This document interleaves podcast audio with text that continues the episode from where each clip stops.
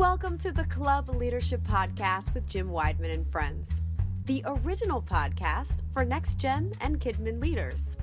Let's see who joins Jim on this episode.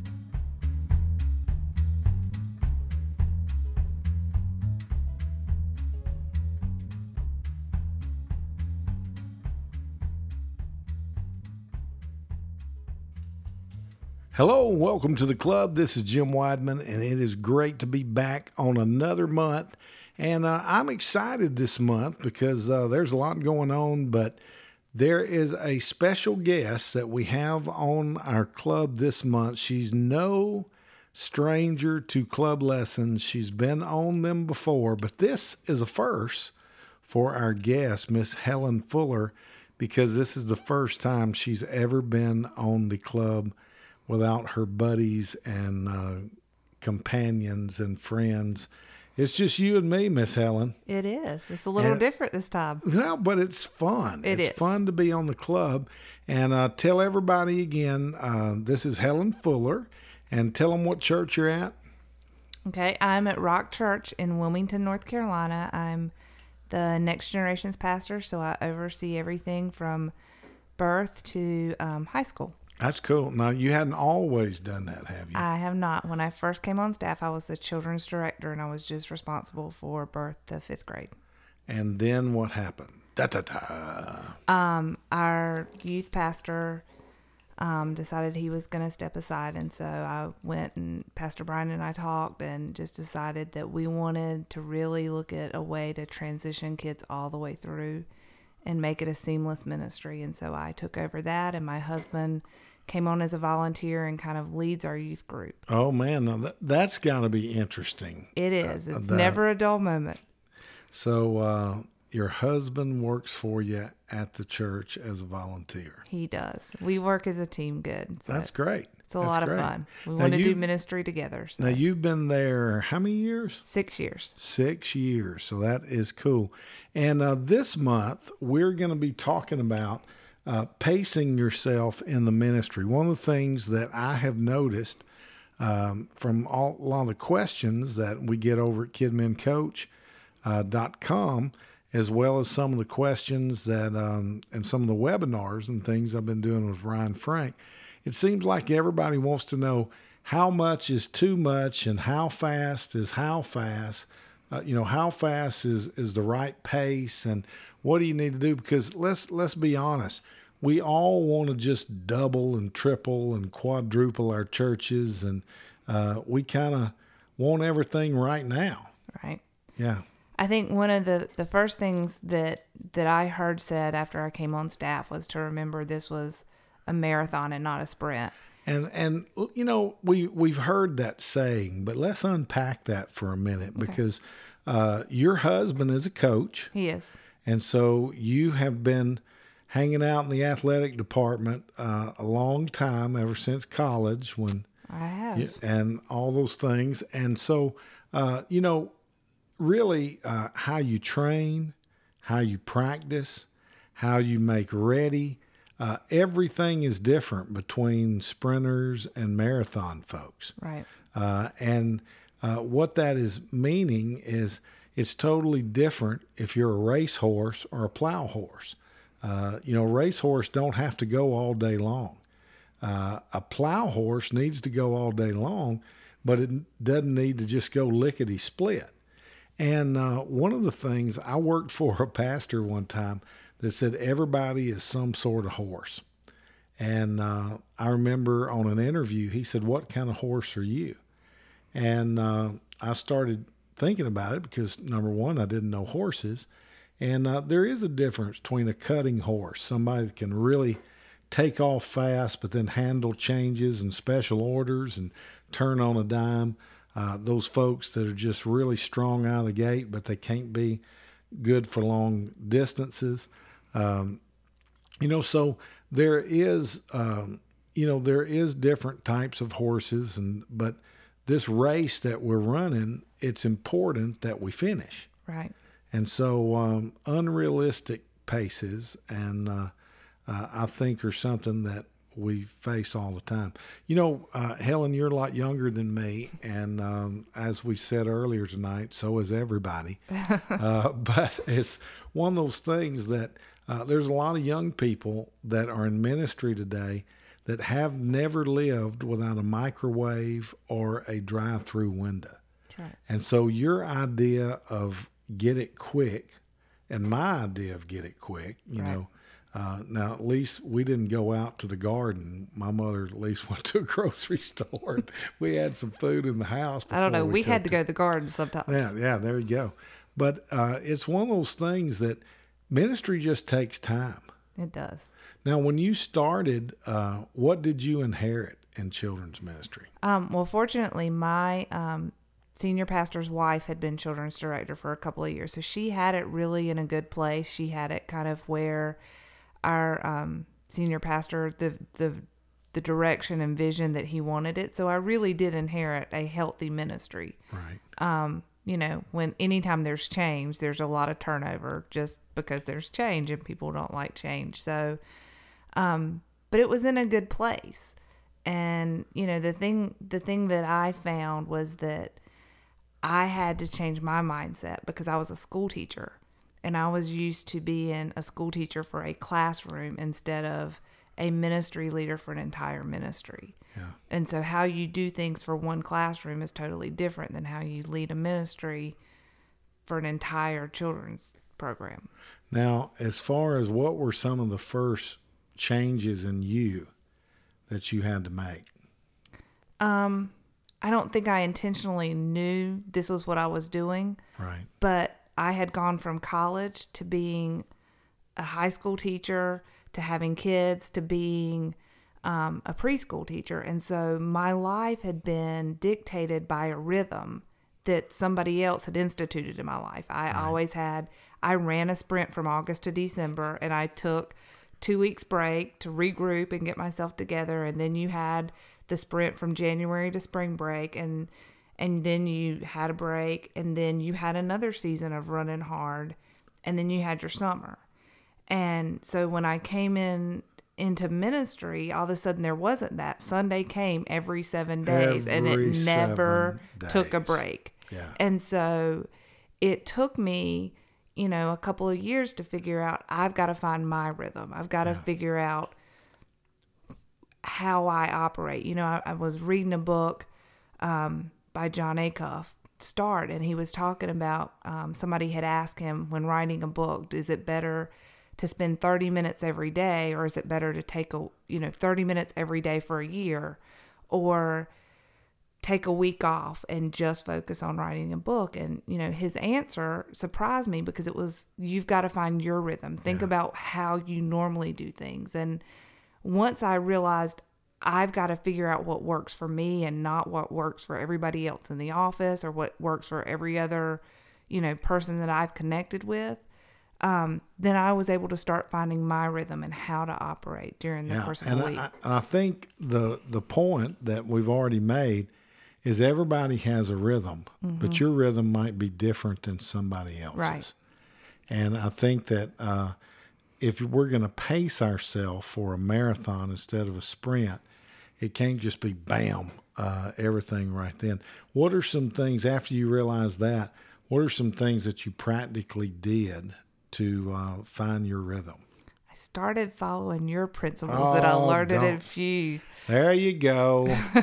There it's you true. go. It was really about looking at what your priorities were yeah. and then um, really setting those times aside and going ahead and putting them in the calendar and making those appointments and and making those thing committing to those things that you set are a priority and um, when you're scheduling stuff because I was notorious and we still fight this as a staff is we're notorious for for planning out and putting things on the schedule and then forgetting something at the last minute throwing something else in and it you know that kind of stuff will burn you out if you're constantly doing that and you you're not guarding those times Yeah. I was working with a church the other day, and it was a very event driven place.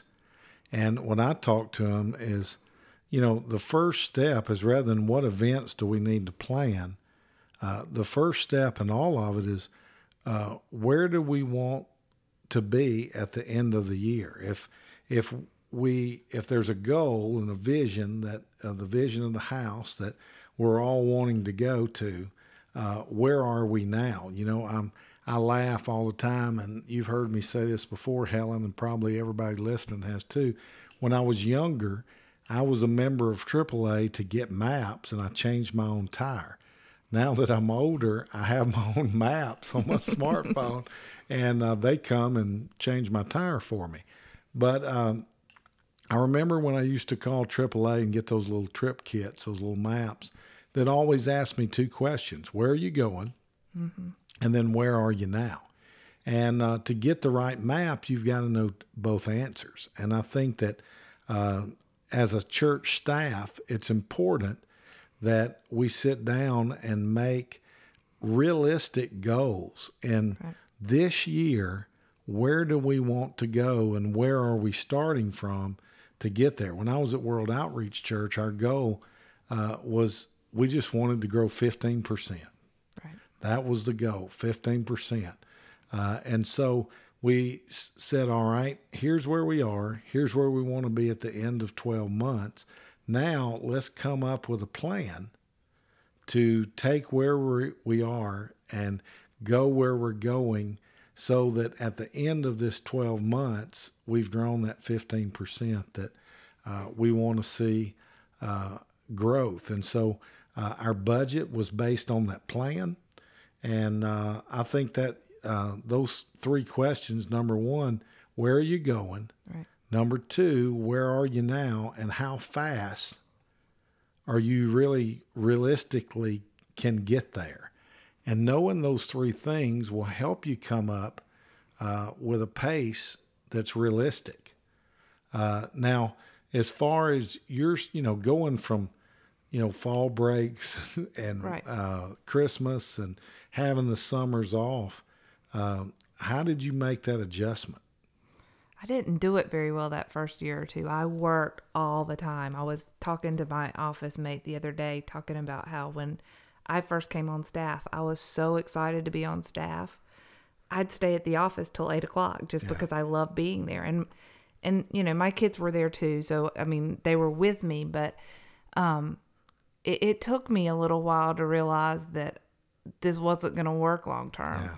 And um, you know, when I started thinking about it, I I'm not one of those people that I like to do five or six things in one day and every day. Yeah. I like having blocks of periods. And yeah. and I realized quickly that when I'm in the office, I see the thousands of tasks that have to be done and I don't dream anymore. Yeah. And so after that first year, I really started setting, I would set a couple of days aside every month that I was still working. I wasn't taking vacation, but it was out of the office. Right. And totally devoted to just dreaming and yeah. just just you know sometimes it was me sitting in my pajamas at my house sometimes it was going out to the beach it was in different places but it was just realizing that i needed time away from the office because i couldn't do the piece that I was good at inside the office. I was talking to Ryan Frank today, and uh, we were talking about how we both make appointments to think. Mm-hmm. And that sounds really crazy, uh, but the ministry is so busy and life is so busy that um, we have to make room to think. Now, uh, any of you that's read Beat the Clock or heard me say, uh, you know, my brain is not for remembering things. Uh, that's what paper or uh, that's what uh, programs do. But uh, again, I use my brain to dream and to think, and you've got to make time to do that. And so I think that's one of the first things is um, you have to make time to think, dream, and plan and making appointments for that. One of the, uh, you know, um, one of the craziest questions um, that uh, you know the the big uh, when I first started learning ministry leadership, I was, learning stuff from John Maxwell, mm. and uh, they asked John Maxwell one time, "How in the world with all this speaking and stuff you're doing and uh, pastoring a church, how do you have time to write? And he said, well, I just set aside from 8:30 on Thursday morning to 11:30 every Thursday. And Right. that that was his sweet spot that Right. he could uh, write and uh, that worked for him and he just made appointments. And so uh, I think the first thing is uh, you've got to identify your priorities in life. Uh, you know, my first priority is my relationship with the Lord. My second priority is my family, my wife, and then my kids. Um, you know, uh, I've been out of town over the weekend, and so you know, it was my priority uh, to see my wife, to see both my girls, and see my grandson uh, today. And so, before I did anything else, uh, I made sure I did that. But I also have to make uh, appointments for the things that are important. And another one of those appointments you have to make uh, room for is time off. Right. And uh, it's amazing to me. We all read the story of creation, and uh, let's be honest. Uh, you know, God could have spoke all the stuff into existence on one day Right. and goofed off the other 6 Uh, you know, everything He created, He created by His voice, and so really, it wouldn't take that long to. Uh, you know, I, I don't know if he said it, and then there was, you know, a formation, or you know, there was some sort of, you know, music in the background, da da da. You know, I don't know what took so long, but I know that he modeled to us there was an agenda and something to accomplish each day. But he also, just like he made a to do list for things to do, he also had a day of rest. Right. And uh, I think it's important that we take time off. I have a, a good friend I used to kid that said, You're not working a job, you're serving a sentence. And I told him I knew convicts that got more time off for good behavior than he did. But um, all of us uh, need to look at those times that we take off as a family. And I know it seems like you can't uh, do your work um, without working on some of those off days. But if but if it takes all seven days and every night to do your job, I think your pace needs adjusting. Right. And I think, you know, one of the things too that that I think is important is to find a hobby Yeah, because that really, you know, I, I joked when I first came on staff that now I lived my hobby because I had taught school for so many years and church was really my hobby. It was my escape from my job. Yeah. And I loved it and I was passionate about it. And so when I came on staff, I still loved it so much. I was so passionate about it that I didn't know how to turn it off, even when I wasn't in the office. So football became my passion in, in the good. fall. So during the fall, that's I mean, that's my devoted time and and it's something that that occupies my mind enough that I'm not thinking ministry work all the time.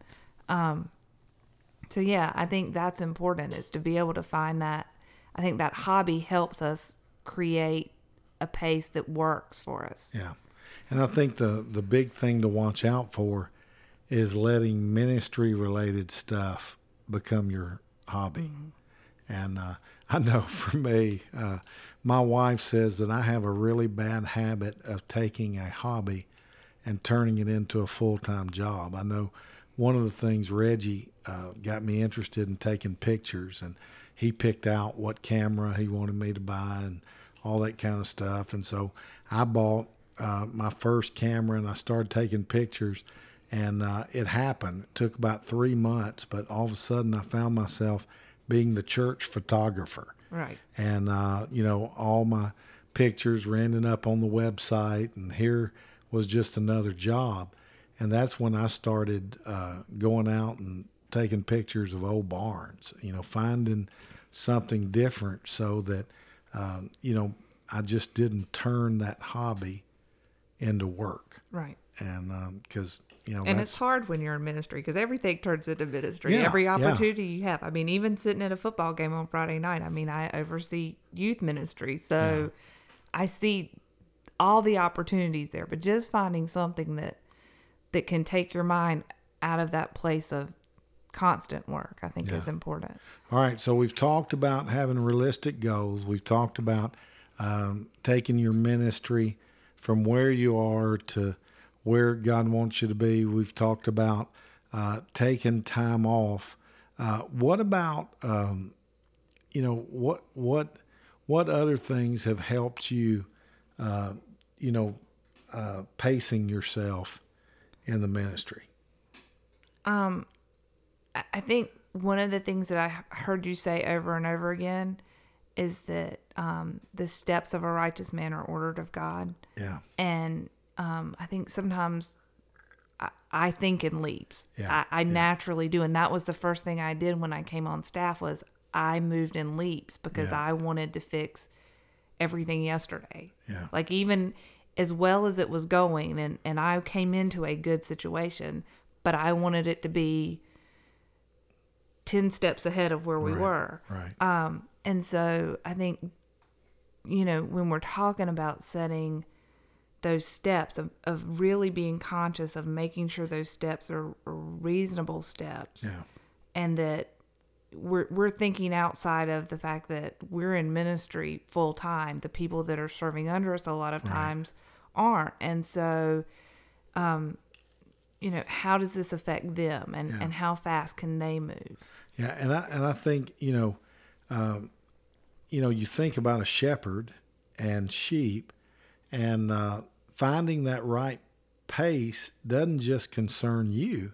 Right. It also has to do with the people that you're leading, Right. and you really can, you know, uh, always say the bigger the sh- you know the bigger the ship, the more water it takes to turn it around. But if you're leading thousands of sheep or hundreds of sheep, uh, you can't move at the same pace uh, if you know you just got four race sheep that you're trying to. I didn't know they had those. Yeah, race sheep. You know, it's at the fair here in Tennessee. They have Okay. those. Yeah, but uh, uh, that's important. Now, you know, one of the questions that I was asked today on the webinar that we did was, uh, you know, our our workers work once a month, and how fast do we need to move them to uh, working every week? And uh, to me, um, that's a process of years. I know when I was at Church on the Move, uh, I took, when I got there, there was every different commitment level.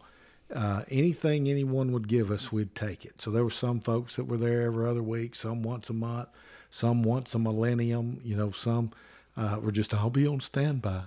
Uh, there was every kind of commitment. And so we had to sit down and say, what do we want our standard commitment to be? And, uh, you know, for us, we thought, you know, everybody needs to serve a minimum of once a month.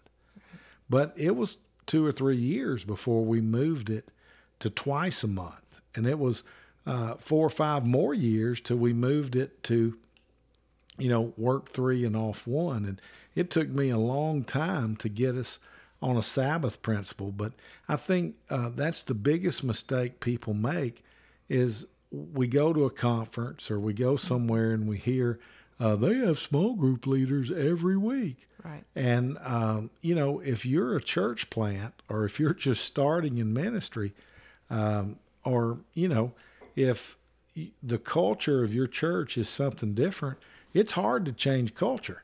Right. And uh, it takes time. And that's something that um, I think you just don't beat yourself up about. I think one of the things that go goes along with that is not just reading the books and not just going to conferences, but finding a coach. Yeah. You know, for for me, it became you, and it was about Infuse and what we learned through Infuse.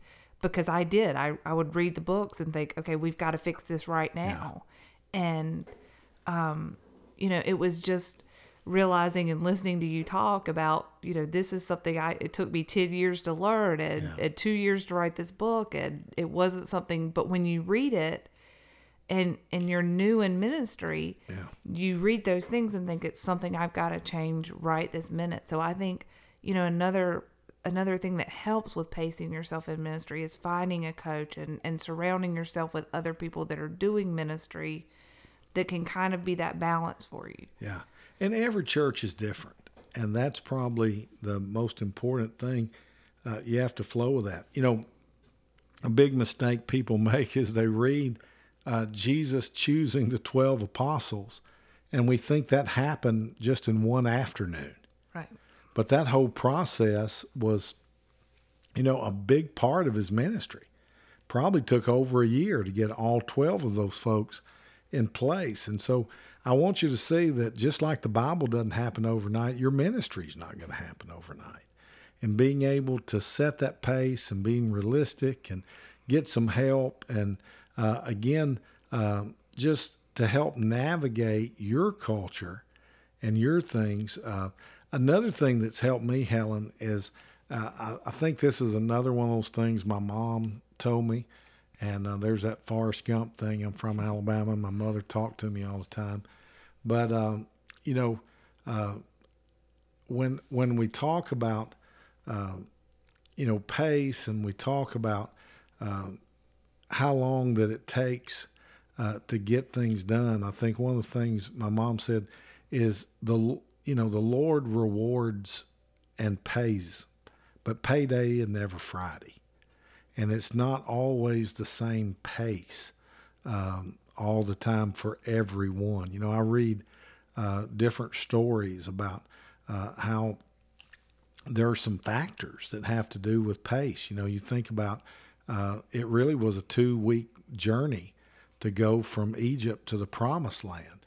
But because of bickering and complaining and doubt and unbelief and folks not really wanting to submit to authority and all those other issues that just happen in church, um, that two week journey turned into a 40 year uh, deal. And so I think there's lots of factors uh, also we've mainly talked about us, but um, leading others is another big part of of um, you know trying to uh, effectively um, you know be able to set the right pace. And I think that you know you just have to understand the people that you lead. Right. I had um, one of the girls that served on my team was a, a high ranking official in in GE, and she came to me at one point right after I came on staff and just said, you know, Helen, when we do projects, and I mean, she was overseas, you know, doing stuff that was, it, it took special security clearance for her to go do. Oh, and she was like, when we do projects, we push hard, really hard, yeah. but there's an end in sight. And, and, realizing I think that there's seasons in ministry that you have to push hard. Christmas comes around, you're going to have to push yeah. hard. Easter comes around, you're going to have to push hard.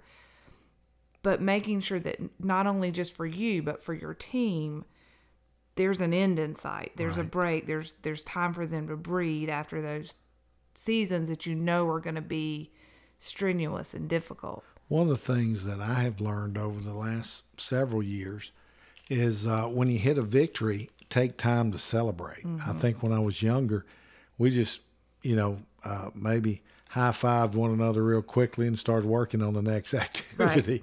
rather than take a little break mm-hmm. and celebrate. You know, I even question all the things people do in the summer.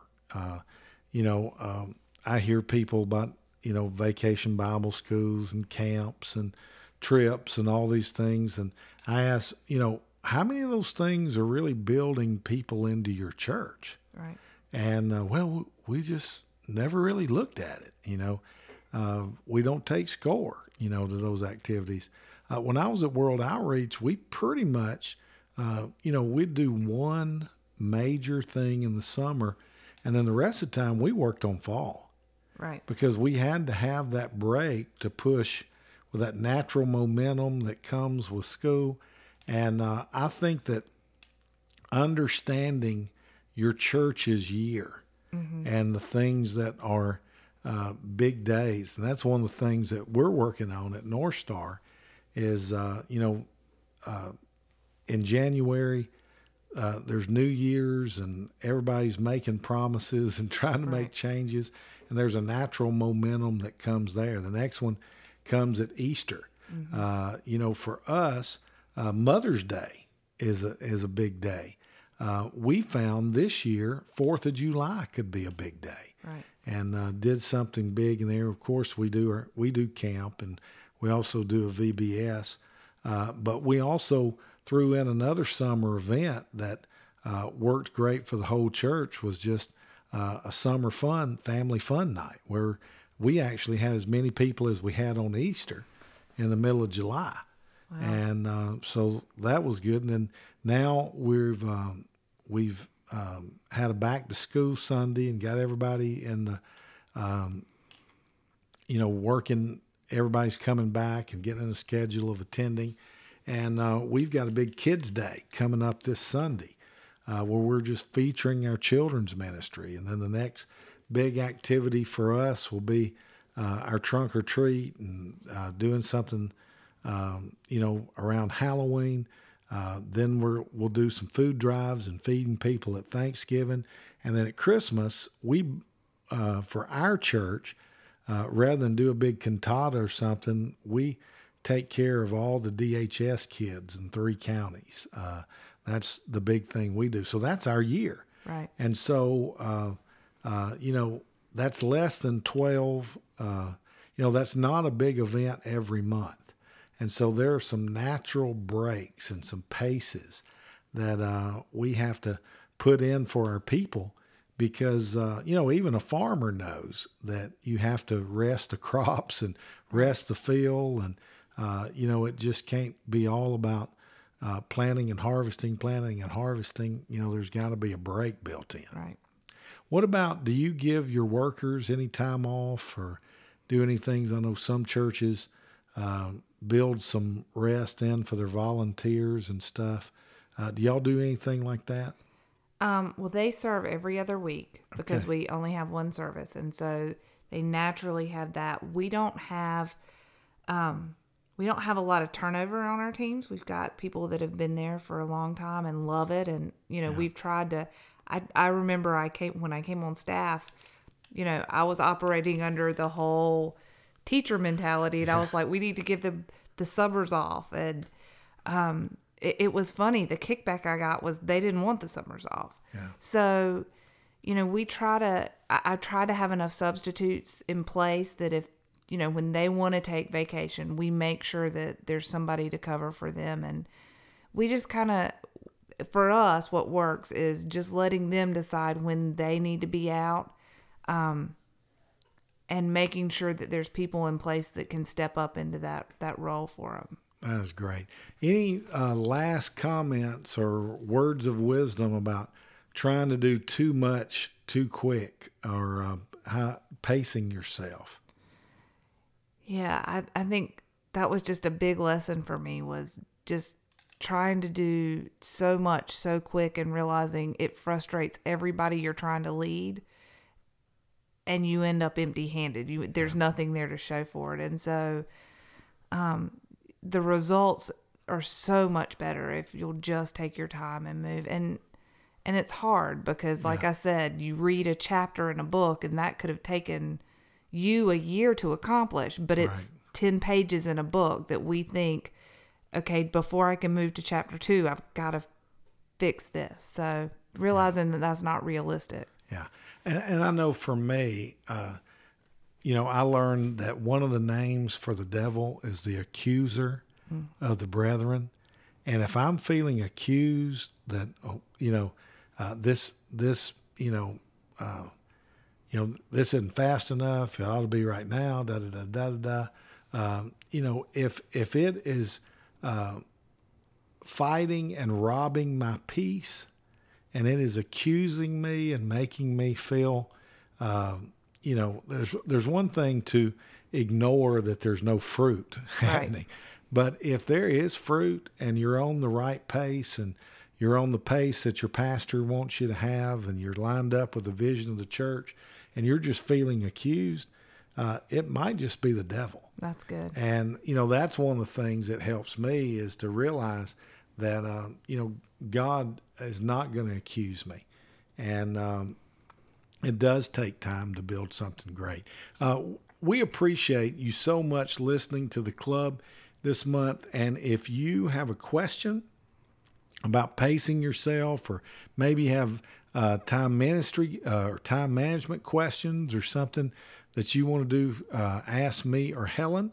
If you'll go on kidmincoach.com and uh, join the club group and uh, click on forum, and right there there'll be uh, a link to this lesson and uh, you can discuss it and uh, let us know some ideas and some things that you do uh, to pace yourself in ministry. You can ask and post any questions you might have for Helen or I, and we would love to hear from you. So be sure and do that.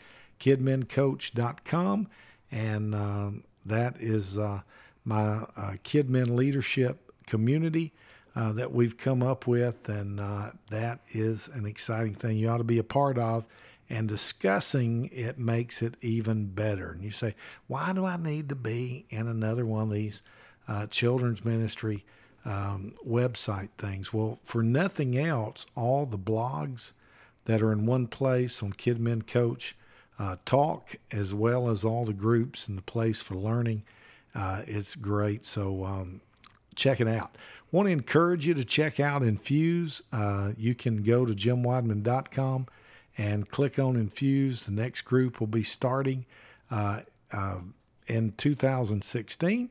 And so be sure and check that out, as well as if you have not gotten your copy of my new book, Tweetable Leadership, go to tweetableleadership.com and uh, you can click on uh, the little part there that talks about pre ordering and uh, it'll be out October 1st.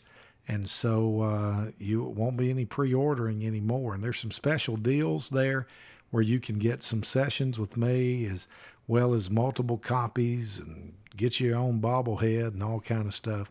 So be sure and check that out as well. And uh, so that's it. So Helen, thanks so much for being a part of this month's club. And uh, I appreciate everybody that's listening.